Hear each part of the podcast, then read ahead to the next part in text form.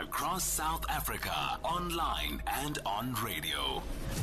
SAFM, let's talk. Nine minutes to eight. Sakeliga, I hope that's right. S A K E L I G A. Sakeliga is saying that Air Service Licensing Council is unlawfully making air service license conditions upon race criteria, threatening to withhold air service licenses from aviation businesses owners uh, too white for its liking. Say Sakeliga. Let's speak to the CEO, Pete LaRue. Piet, good morning to you. First of all, what is air service licensing?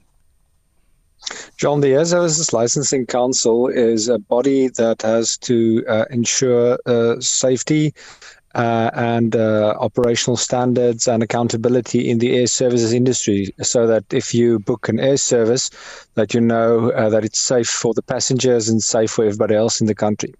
Uh, that is the only purpose of the air services licensing council is to ensure air, air safety for passengers and the public so, an air service, helicopters, private planes, those kind of things. Yes, uh, domestic carriers uh, as well. The, there's a separate council for international air services. Uh, this council uh, has to do with the domestic uh, operations. All right. What, what is your issue with, with them asking for triple BEE? Isn't that the, the land's law at the moment? No, it's not the land's law. Um, firstly, uh, what they're doing is similar to, let's say, uh, somebody wants to um, have a uh, uh, uh, can be connected to the Eskom grid. Then Eskom first um, asks that person, well, that company or that person, are you black or are you colored or Indian or you're white? Then we'll give you a certain percentage of electricity or something, because that has nothing to do with Eskom's mandate. Eskom is not le- by legislation allowed to do that, um, and the same with the Air Services Council. It's like the police before you say I want to report a crime, and the police first checks is this a white company or a colored company or what's the racial breakdown.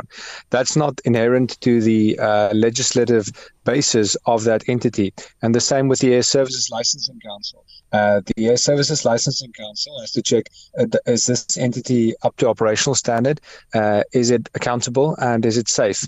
And if it is, then it has to give that license. And now, by its own discretion, it's introducing other criteria that uh, that it has basis in law for. That that makes it outside the bounds of law. It's ultra vires. It makes it unlawful and it makes it unconstitutional. And you're talking about laws, but we're also trying to increase the black empowerment in the country. We're trying to increase black people coming into airline services.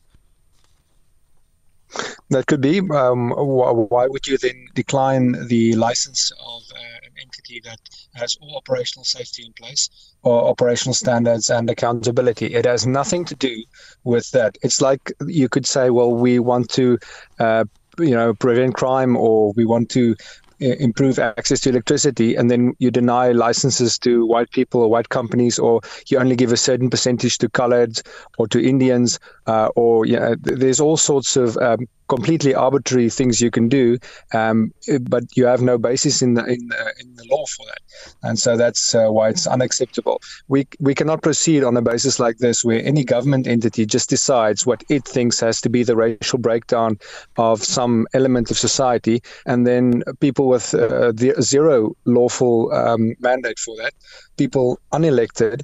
Um, can suddenly decide whether you can drive down a road or not. Um, if you allow people uh, to say, uh, some bureaucrat to say, you can fly or not, why can you then not have the next bureaucrat tell you which roads you can use based on your race?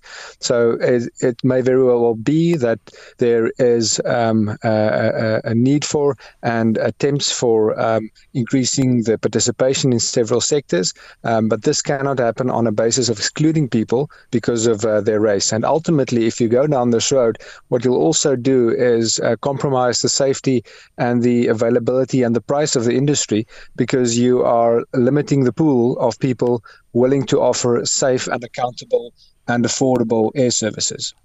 That's Piet Le Roux, Sakeliga, Sakeliga CEO, S A K E L I G A, Sakeliga CEO, telling us what they're thinking about prerequisites for air service licensing.